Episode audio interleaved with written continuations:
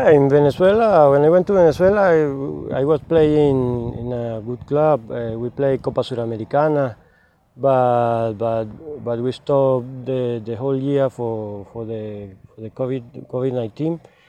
But but yes, I can say that that, that for me is I taking like like a big opportunity to to to play and stay for, for a long time in South Africa.